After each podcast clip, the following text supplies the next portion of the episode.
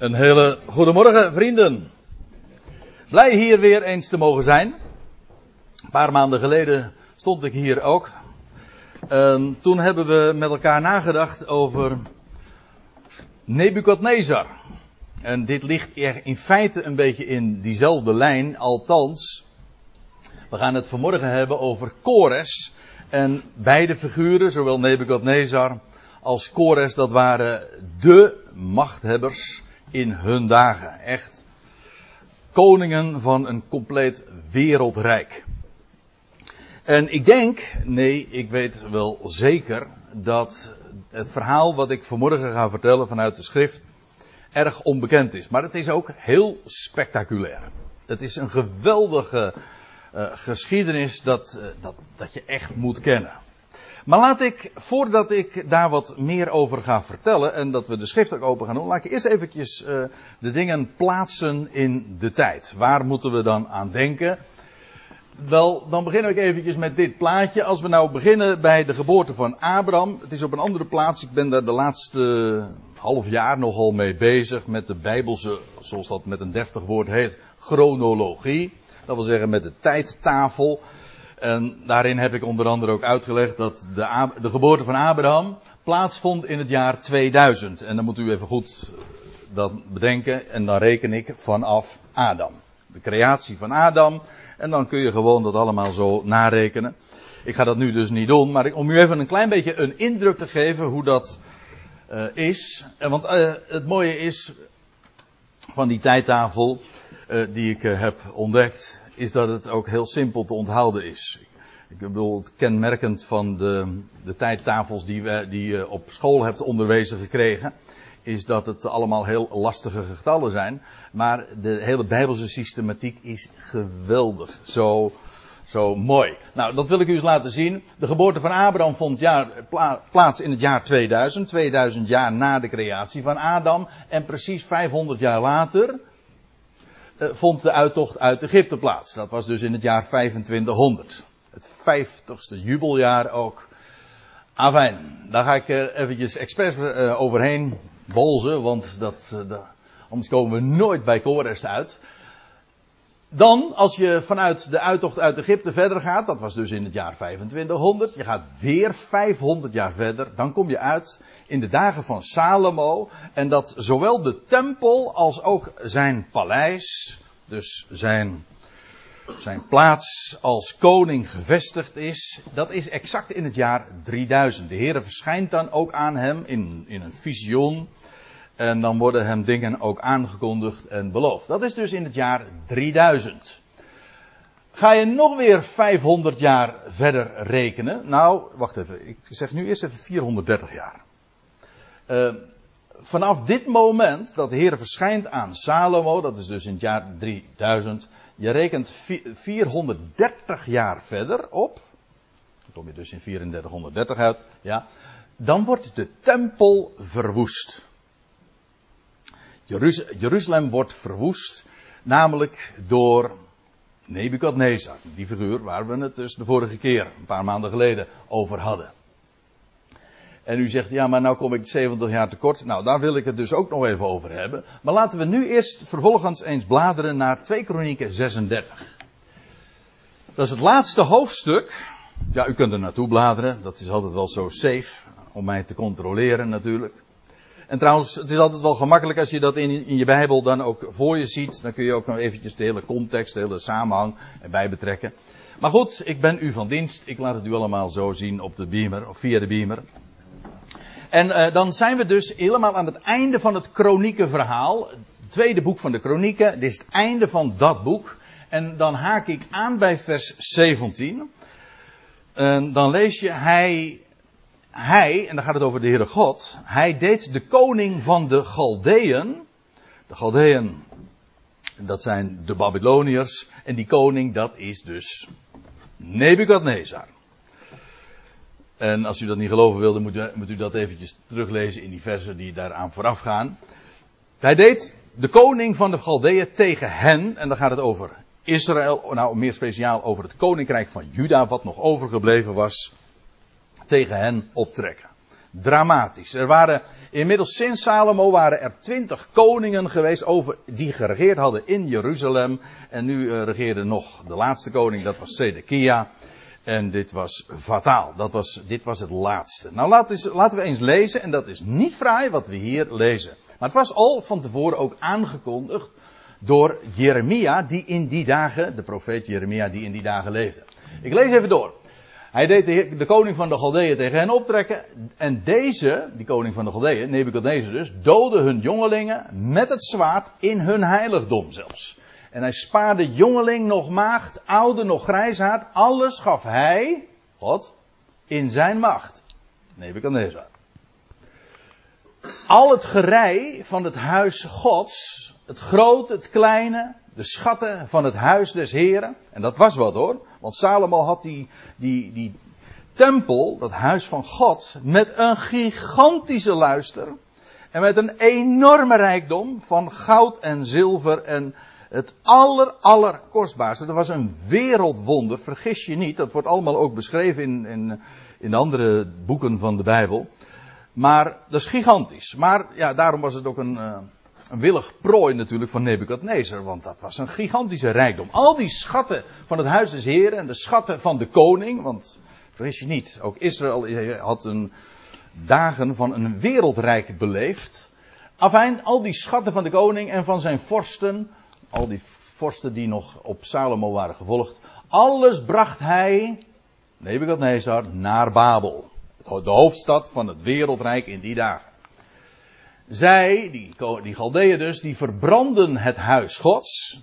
Zo met een enorme luister waar het 430 jaar ooit uh, tevoren mee begon. Wel, daar bleef helemaal niets van over. Ze verbranden het huis van God. Ze braken de muren of de muur van Jeruzalem af. En zijn paleizen verbranden zij met vuur. En alle kostbaarheden vernietigden zij. Dus dit is echt het einde van dat koninkrijk nog van Juda wat daarvan overgebleven was. En de tempel en de stad bleef helemaal niets van over. En dan lees ik even verder. Ook voerde hij, Nebuchadnezzar, hen die aan het zwaard ontkomen waren, dus degenen die, net, die nog niet getroffen waren door, ja, door alle oorlogstuig en, ja, met recht het oorlogstuig, degenen die niet ontkomen waren, die werden vervolgens gedeporteerd. Hij voerde hen uh, naar Babel en zij werden hem en zijn zonen tot slaven. Totdat het koninkrijk van Perzië de heerschappij verkreeg. U moet weten, we hebben het nu over Nebukadnezar en dat was de grote vorst van het Babylonische Rijk. En dat heeft een bepaalde periode geduurd. Hier wordt dus beschreven de verwoesting van Jeruzalem. Wel, Jeruzalem wordt verwoest. De tempel, al die paleizen, niks blijft ervan over. En alles wat nog in leven bleef, wordt vervolgens uit het land gevoerd, gedeporteerd naar Babel. En vervolgens, ja, wat, daar zijn ze ballingen, maar daar zijn ze ja, gewoon niets anders dan slaven. En dat die situatie bleef voortduren totdat het koninkrijk van Perzië, de heerschappij verkreeg. Dat wil zeggen dat de Persen Babel veroverden en dan kreeg je dus niet het, uh, toen was het Babylonische wereldrijk voorbij en toen kreeg je het Persische wereldrijk. Nou, we komen, we komen er wel hoor, maar we lezen even verder.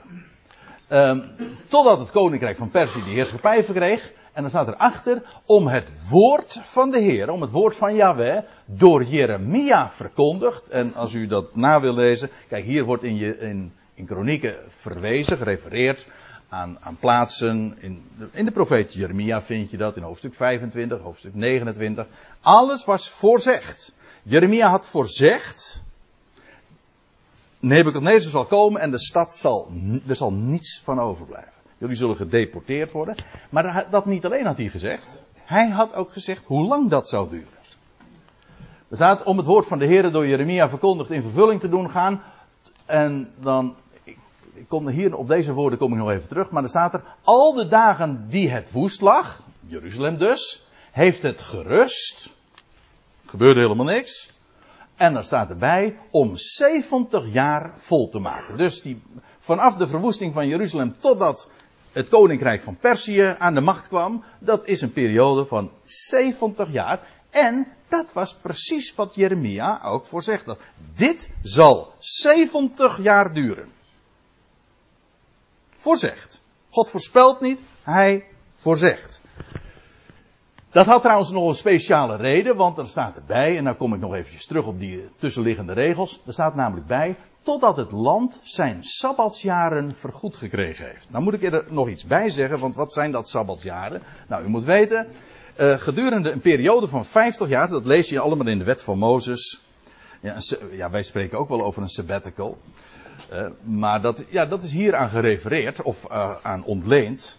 Maar in een periode van 50 jaar lagen zeven sabbatjaar. Dat wil zeggen, elk zevende jaar was een sabbatjaar. En dan lag het land braak. Er gebeurde er dus niks, werd niet bebouwd, werd niet geoogst. Het land had rust, sabbat. En dan werd er weer geteld, een nieuwe cyclus van zeven jaar. En dan was het weer een sabbatsjaar. En dat ging zeven sabbatsjaren zo door. Dus in het 49ste jaar had je weer een sabbatsjaar. En daarna kreeg je een jubeljaar. U kent die uitdrukkingen allemaal wel. Maar dat betekent dus dat in een periode van 50 jaar had je zeven sabbatsjaren. Maar Israël heeft die sabbatsjaren nooit gehouden. En vanaf dat Israël ook een koninkrijk was en dat daar de tempel stond, wel, dus vanaf dat moment waar ik het zojuist al even over had, dat de Heer aan Salomo verscheen, al die 500 jaren uh, zijn er geen sabbatsjaren gehouden. Hè? Dus als zeven sabbatsjaren, dat is 50 jaar, nou dat is 70 sabbatsjaren, die worden vergoed. Dat gaat dus over een periode van 500 jaar. Waar? Nou, nou kom ik er eventjes terug. Dat betekent dus, we hadden het erover het jaar 3000 dat de Heer aan Salomo verscheen. Toen was de tempel en het paleis compleet. Nou, dan krijg je een periode van 430 jaar. Jeruzalem wordt hier verwoest. De tempel wordt verwoest. Het, het, het overgebleven volk wordt gedeporteerd naar Babel. En die periode zou dan duren 70 jaar. Dan heb je weer een periode van 500 jaar. En dan, ja, dan wordt, brengt de Heer, zoals dat heet, een keer in het lot van zijn volk. En dan wordt de tempel ook herbouwd. En dan zijn we weer 500 jaar verder. Dat zit allemaal zo geweldig in elkaar. Ik kan er veel meer over vertellen, doe ik nu niet. Maar ik wil u eventjes laten zien dat daar die 70 sabbatsjaren, ja, dat betekent er wordt iets vergoed. Al die jaren dat het land had moeten rusten, ieder zevende jaar, die hebben ze niet gehouden. Nou, zegt de Heer, nou, als jullie ze er niet geven, dan neem ik ze. En dan gaan jullie gewoon achter elkaar het land uit. En dan heeft het land alsnog rust. Dus toen hebben ze 70 sabbatsjaren achter elkaar gehad. Er gebeurde niets met het land. Het land lag braak. Jeruzalem was verwoest. Goed. Nou, en dan gaan we, ik lees gewoon nu weer verder naar 2 Kronieken 36. En dan staat er, maar in het eerste jaar van Kores. Kores was de man van het, van het Persische wereldrijk. En toen, toen het Babel veroverd was door de Persen. Kores was de man. Cyrus wordt hij ook wel genoemd. In het Engels zeggen ze ook Cyrus. En in het eerste jaar van dat koninkrijk. En ook in het eerste jaar dus van Kores. De koning van Perzië wekte de heren en dan staat er eigenlijk iets tussen haakjes, opdat het woord des Heren door Jeremia verkondigd zou worden voltrokken. Want ja, als God iets zegt, dan doet hij het ook. Toen, wekt, toen in dat eerste jaar wekte de Heere de geest van Kores, de koning van Perzië, op. Dat wil zeggen, die geest van Kores, die werd geprikkeld. Waardoor? Nou, daar wil ik het juist graag zo over hebben. Nou, dus, nog een keertje even dat plaatje. Jeruzalem wordt verwoest.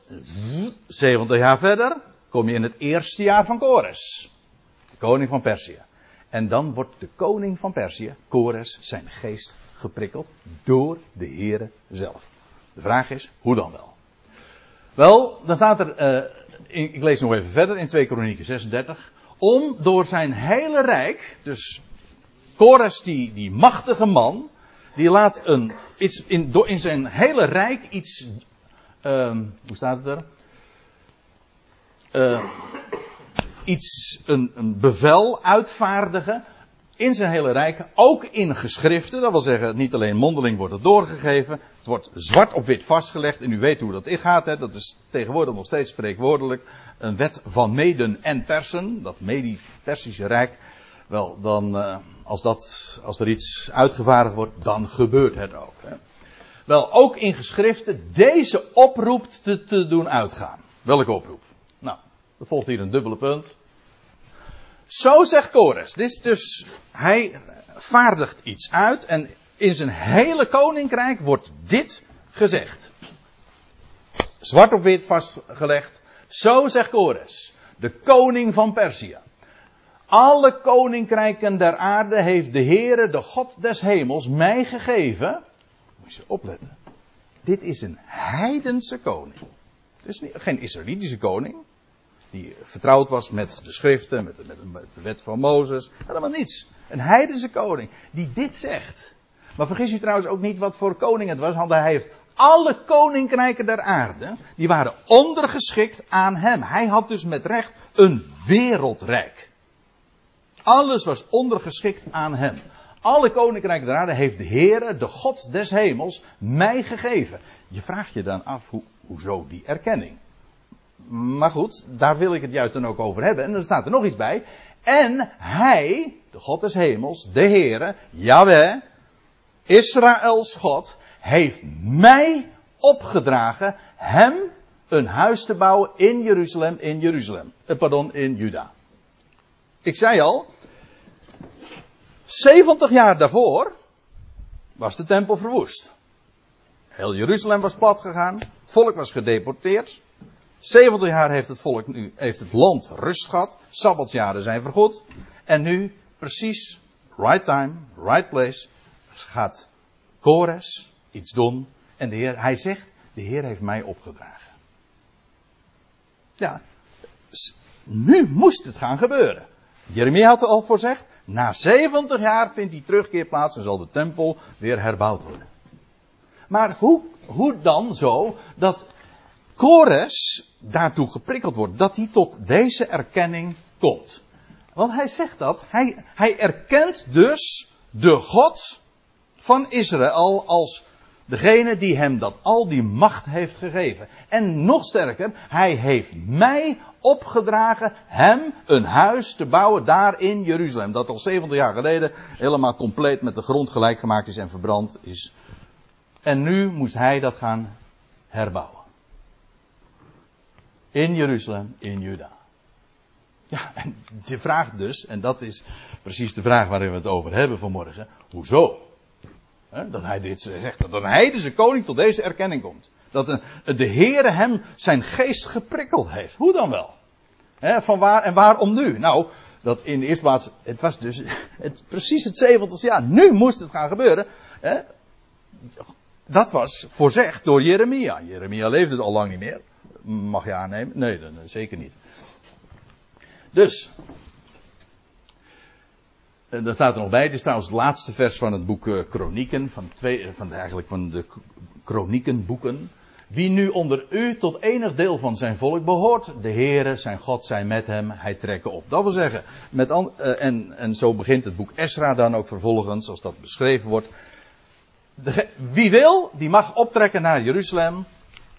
Kores gaf al zijn medewerking, echt ook in financieel opzicht, heeft ze medewerking gegeven om daar in Jeruzalem die tempel te weer te laten herbouwen. En het volk mag daar naartoe gaan. Dat heeft nog heel wat uh, voet in de aarde gegeven, maar het is gebeurd. Zoals voorzegd. Maar de grote vraag is dus, hoe kwam Kores tot die erkenning? Nou, dan gaan we naar Jezaja 44 en 45. Want, nou ga ik u iets vertellen, en dat moet ik er eerst bij zeggen als we naar Jesaja gaan. Ik noemde zojuist de naam van de profeet Jeremia. Die leefde dus in de dagen van Nebukadnezar en die had voorzegd. Jeruzalem wordt verwoest. Het zal 70 jaar verwoest blijven. Daarna wordt het hersteld.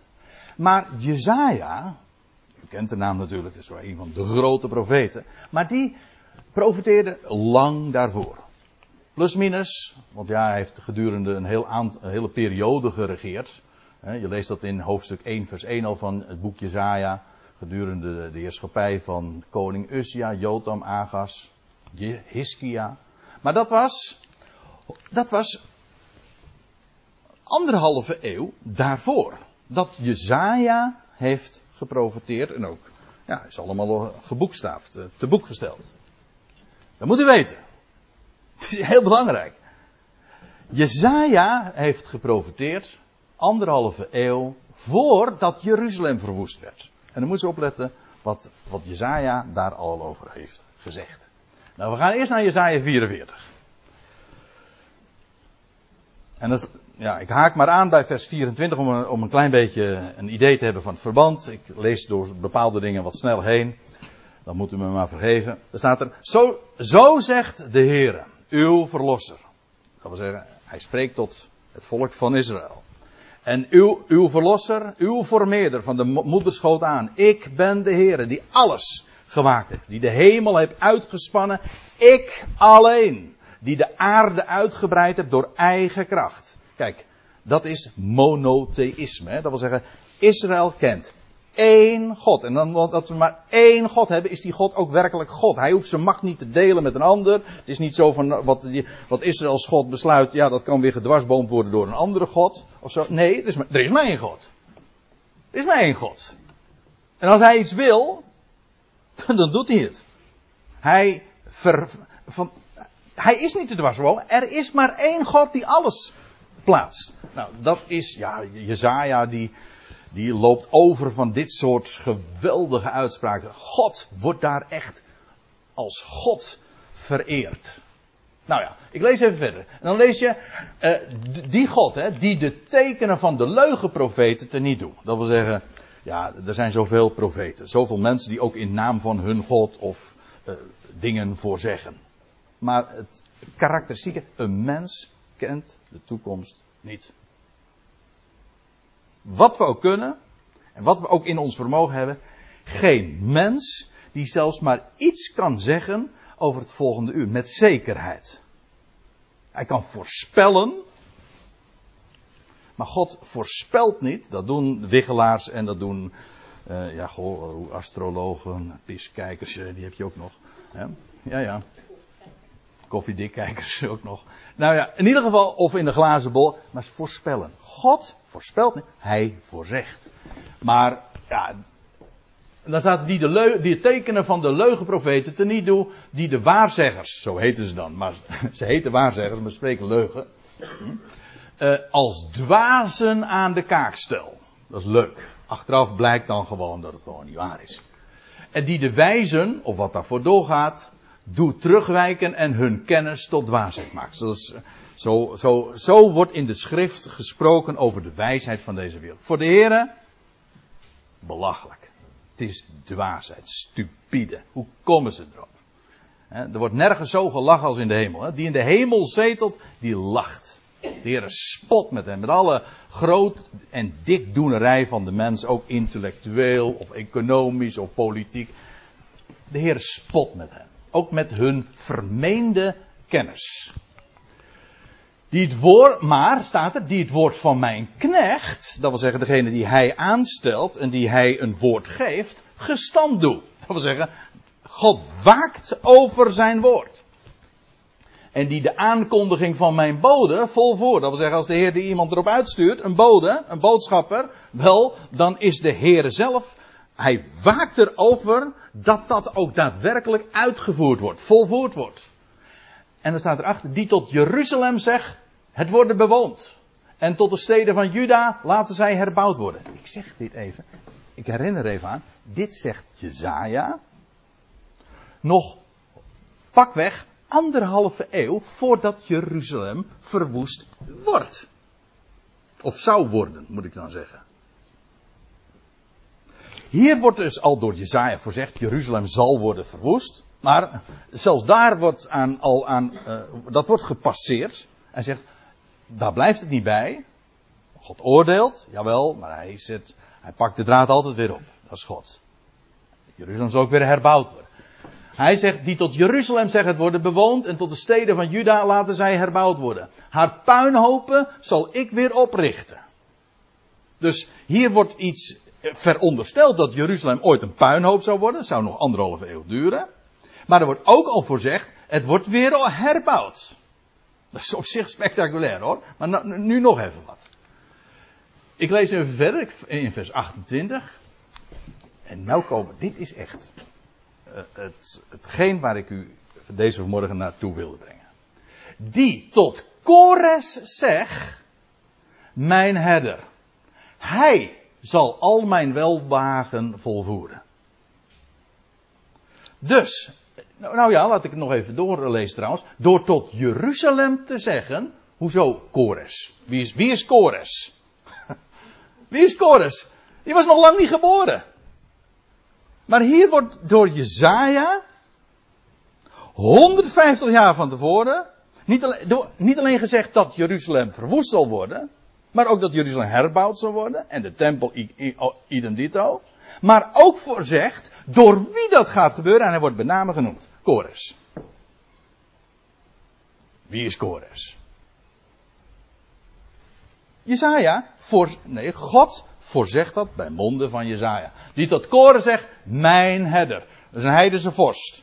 Kende God helemaal niet, maar God zegt, jij bent mijn herder. En waarom? Wel, hij zal al, hij zal al mijn welbehagen volvoeren.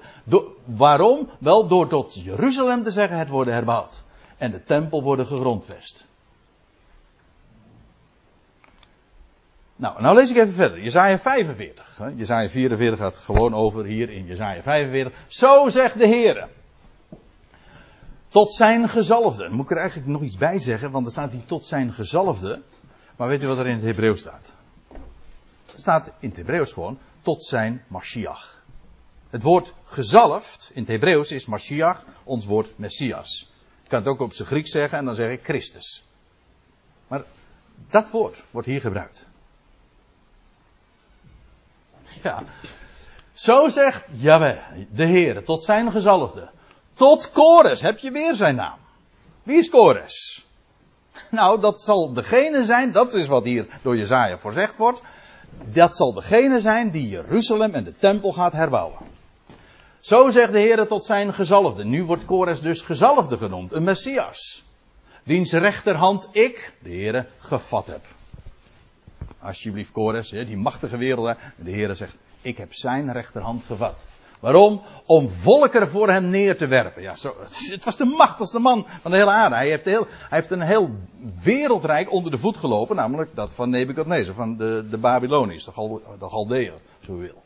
Om volkeren voor hem neer te werpen. De lendenen van koningen ontgort ik. Om deuren voor hem te openen. De Heer heeft alle deuren voor hem opengezet. Deuren die voor anderen gesloten waren, maar voor Kores, hij, ging, hij, hij stapte de ene naar de andere deur van de natie binnen en hij heeft ze onder de voet gelopen. En wie heeft, dat, wie heeft hem die macht gegeven? Wel, dat is de Heer. Waarom? Nou, er staat bij ook om deuren voor hem te openen, geen poorten blijven gesloten. Dat wil zeggen, overal had hij ingang. En ik lees nu even verder in vers 3. Opdat gij weet, hier wordt Kores aangesproken, opdat jij weet dat ik de Heere het ben. Die u bij uw naam riep, de God van Israël. Het op. God zegt hier, voorzegt bij monden van Jezaja, honderden jaren voor de, nou pakweg 200 jaar voor de geboorte van Kores, er komt een moment dat Jeruzalem herbouwd wordt, de tempel ook. En dat gaat gebeuren door Kores. En die Kores, die zal, die zal mij ook erkennen. Waar, waarom? Omdat ik hem bij zijn naam heb geroepen. Ja, dat, dat is toch wel even heel, een heel apart verhaal. Het wordt heel vaak uh, ook uh, vergeestelijk en ik heb er helemaal geen bezwaar tegen. Maar hou even goed in de gaten over wie we het hebben. We hebben het over iemand die door God wordt aangekondigd. En deze Kores, wel. Kores zou weten dat het de Heer is.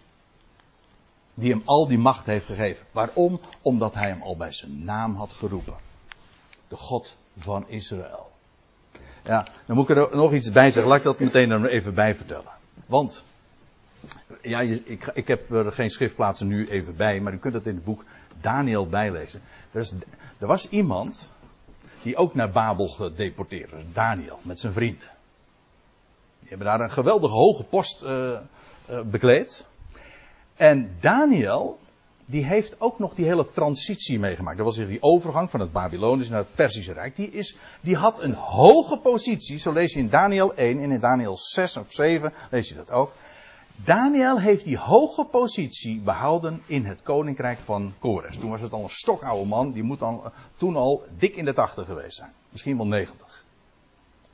Maar hij was een van de topmensen in, dat, in het Babylonische Rijk, maar ook in het, vervolgens in het Persische Rijk. En nou komt het. Want hoe heeft die Kores dit nou alles geweten? Dat is niet zo moeilijk. Hij is geconfronteerd met de schrift, met de Hebreeuwse profeten. Hij heeft, het boekje, hij heeft de boekrol van Jezaja gezien.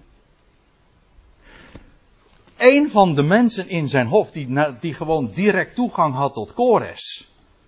En ik kan geen ander noemen dan, uh, dan dat dat Daniel geweest is. Die heeft hem verteld. Het is vandaag, dit, dit jaar, het eerste jaar dat jij nu koning bent hier van Babel. Dit is het zeventigste jaar. En jij gaat Jeruzalem herbouwen. Jij gaat Jeruzalem herbouwen. Hoe weet je dat? Ik stel, ik stel me nu even zo voor hoe het gegaan is. Hoe weet jij dat? Nou, het is het zeventigste jaar. Jeremia heeft gezegd, het is het zeventigste jaar. En een andere profeet, ja, dat is al honderden jaren geleden, die heeft al jouw naam genoemd. Mijn naam genoemd? Ja, en je, nou ja, het was een boekrol, maar goed. Hè? Alsjeblieft, hier, Jezaja 44. Nou, die hoofdstukindeling had je toen nog niet, maar goed. Hè? Hier. Mijn, mijn naam? Ja, ik heb. De Heer heeft jouw naam genoemd. Een heidense vorst, die, hij wist van, van niks van Israëls dienst en de tempel. Wist hij helemaal niks van. Maar hij is in aanraking gekomen met de God van Israël, die hem reeds bij name genoemd had, ver voordat hij geboren was. Dat is spectaculair. Kunt u zich voorstellen dat. En wat ik trouwens nu vertel, hè, dit, is niet, dit staat niet alleen maar zo in de schrift. Er is ook een Joodse geschiedschrijver, Flavius Josephus, die dit allemaal zo ook vertelt. Dat inderdaad deze koning Kores in aanraking is gebracht met, met de profetie van Jezaja. En dat Kores compleet, ja, hoe zeggen ze dat in het Engels? Hè? Flabbergasted. Hij, hij. Hoe is dit mogelijk? Dat God mijn naam genoemd. Hij wist, hij, hij wist dus ook meteen wat hem te doen stond. In dit jaar. Namelijk Jeruzalem herbouwen. En de tempel. Ik lees, even, ik lees nog even verder. Ja. Tegen Kores wordt dus aangesproken. En dan wordt dat al zover van tevoren gezegd, dat ik de Heer het ben die u bij uw naam riep, de God van Israël. Terwille van mijn knecht Jacob en van Israël mijn uitverkorene, heb ik u bij uw, uh, pardon, riep ik u bij uw naam en gaf u een erenaam, hoewel gij mij niet kendet. Dat is oud-Nederlands, hè? Uh, hoewel je mij, jij kende mij niet, je bent een heidense vorst. Ja, alsof God daar, als dat voor, alsof dat voor God een verhindering is. Jij kende mij niet, maar ik kende jou wel. En ver voordat jouw ouders zelfs geboren waren, had ik jou al bij je naam geroepen. En waarom? Wel ter wille van, van zijn volk. Van zijn volk Jacob en dat uitverkoren volk van Israël. Daarom heeft God dat gedaan. En God voorzegt. Kijk, de waarzeggers, of wat daarvoor doorgaat, stelt God aan de kaak als leugenprofeten, want geen mens kent de toekomst. Maar God is de God van Israël. Hij kent het, we zullen dat straks ook zingen, hij kent het heden en hij overziet de toekomst. En met dezelfde nauwkeurigheid waarmee wij kunnen spreken over, over de dag van gisteren en wat voor weer het was, zo spreekt hij over wat er in de toekomst gaat gebeuren. Dus, dat is ook Jezaja. Die van den beginnen de afloop reeds verkondigt. Voor God vindt er nooit een verrassing plaats. Nooit gaat er bij hem iets fout. Hij heeft het script en de regie volmaakt in handen. En die chorus is daar diep van onder de indruk geweest. En hij wist wat in dat jaar, in het eerste jaar van het koninkrijk van de Persen, hem te doen stond. Die machtigste man, die God totaal niet kende. Nee, maar God kende hem. Ik gaf u een erenaam, hoewel ge mij niet kende. Ik ben de Heer, er is geen ander. Buiten mij is er geen God. Ik God u, hoewel jij mij niet kende. En dan staat erbij, opdat men het weet, waar de zon opgaat in het oosten en waar zij ondergaat in het westen. Dat er buiten mij niemand is. Ik ben de Heer. Er is geen ander. Die het licht formeert en die de duisternis schept. Het positieve, het negatieve, alles staat onder zijn controle. Licht formeert hij, duisternis schept hij. Ja, hoe, hoe schept hij duisternis? Nou, gewoon door het licht weg te nemen. Duisternis is niet iets, het is gewoon dat waar het licht ontbreekt. En er staat erbij, die de, ja, ik, deze cursieve woorden, deze cursieve zinnen heb ik even uit de Statenvertaling genomen. Want dit is namelijk precies zoals de letterlijkste ook staat. Die de vrede maakt en het kwade schept. Hm? God, schepper van het kwaad? Ja, uh, zo staat het er. In de, in de NBG-vertaling staat die het onheil bewerkt, of nee, die, die, die de, het heil bewerkt en die het onheil schept. Nou, in, in, de praktijk komt het op hetzelfde neer hoor. Maar er staat gewoon die ik het ben het die tevreden maakt, maar ook het kwade schept. Waar komt het kwaad vandaan? Nou, één ding moet je nooit vergeten. Er is één God. En hij wist van de beginnen de afloop. Hij heeft alles volmaakt onder controle. Goed en kwaad. En ik blijf zeggen. Dat wat wij kwaad noemen, dat is een min. Ja, dat is wat wij zien. Maar het is in werkelijkheid een plus die nog niet af is. Dat is voor God die de vrede maakt, die het kwade schept. Ik, de Heer, doe dit alles. Waar komt dat vandaan? Nou, vergeet dit nooit. Opdat men weten van waar de zon opgaat tot waar ze ondergaat. Dat ik, de Heer, ik ben degene die alles volmaakt onder controle heeft. En dan lees ik nog eventjes verder in vers 11 van ditzelfde Jezaja 45. Zo zegt de Heer, de Heilige van Israël. En zijn formeerder. Vraag mij naar de toekomende dingen. Als je wil weten hoe het in de toekomst gaat, moet je niet bij een mens wezen. Ook niet bij de gewone opinieleiders of bij de knappe koppen. Zij kunnen er niets zinnigs van zeggen. Ze kunnen, ze kunnen hun prognoses erop loslaten en dat is dan uh, aardig. En in het beste geval zit het er in, in de buurt, maar zekerheid hebben we niet. Weet je, weet je hoe je aan zekerheid komt? Moet je luisteren naar wat het woord van God zegt. En weet het mooie, God vraagt niet zomaar blind geloof. God bewijst zijn eigen woord. Dat is zo belangrijk. Dat is in, Jezaja, het boek Jezaja. God legitimeert zich ook door te voorzeggen. Je leest het op diverse plaatsen in Jezaja, maar al veel eerder. Hoe weten we dat het het woord van God is? Wel, God voorzegt. En, dat is, en daarmee bewijst hij dat het het woord van God is. Want geen mens kan namelijk voorzeggen. Kan voorspellen, en dat komt meestal niet uit. Dus als je voorzegt, en dat is wat God doet. En daarmee bewijst hij zijn eigen woord. God bewijst zijn eigen woord. En dat is het geweldige van de schriften. En eigenlijk is het ook geen boek, het is een complete bibliotheek. En zo zie je dat in kronieken wordt Jezaja weer verklaard en bewezen. Het ene boek verklaart en bewijst het andere. Het is een goddelijke eenheid. Het zijn allemaal verschillende schrijvers in verschillende eeuwen, verschillende plaatsen ontstaan, maar het is één plaatje. Het is één puzzelstuk. En al die stukjes die passen perfect in elkaar. Dat kan er maar één zijn. Dat kan er maar één zijn, mensen. God bewijst zijn woord. En zo zegt de Heer, de Heilige van Israël en zijn formeerder, vraag mij naar de toekomende dingen. Vertrouwt mij mijn zonen en het werk van mijn handen toe. Dat is het beste advies wat je aan een mens kan geven. Als je met iets, met iets onderneemt of plannen hebt, nou vertrouw het nou maar aan hem toe. Want als je afgaat op je eigen inzicht, staat al in het boek Spreuken toch? Vertrouw op de Heer met uw ganse hart. Steun op je eigen inzicht niet. Ook al heb je een IQ van hier tot Tokio. Wat maakt dat uit? Je kunt de toekomst niet voorzeggen. En bovendien, dit is wat vrede geeft. Hier kun je op staan. Hier kun je op bouwen. Nog even verder in vers 13. Ik ben het die hem, het gaat nog steeds over Kores, die hem verwekt heb. Dat is mooi hè. Eigenlijk wordt het al gewoon in de verleden tijd gezet. Voor God maakt het namelijk geen enkel verschil. Het is gewoon een feit. En die, al zijn, die hem verwekt heb in gerechtigheid en al zijn wegen zal ik effen maken. Dat wil zeggen, ik zal de weg voor hem klaarmaken.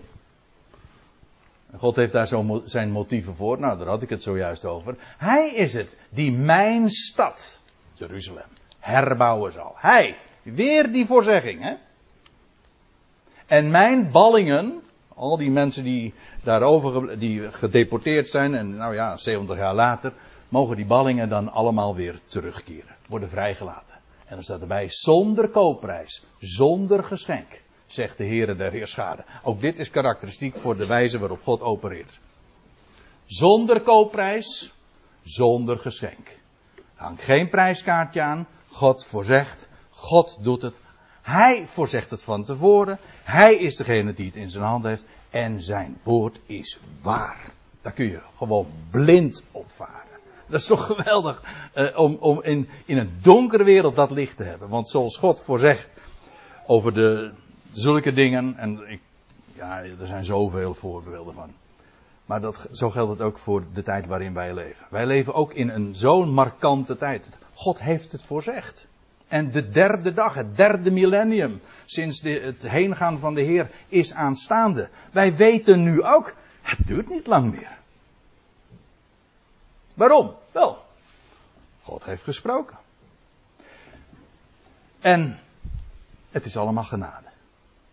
Is heel, hier komt totaal geen menselijke verdienste bij kijken.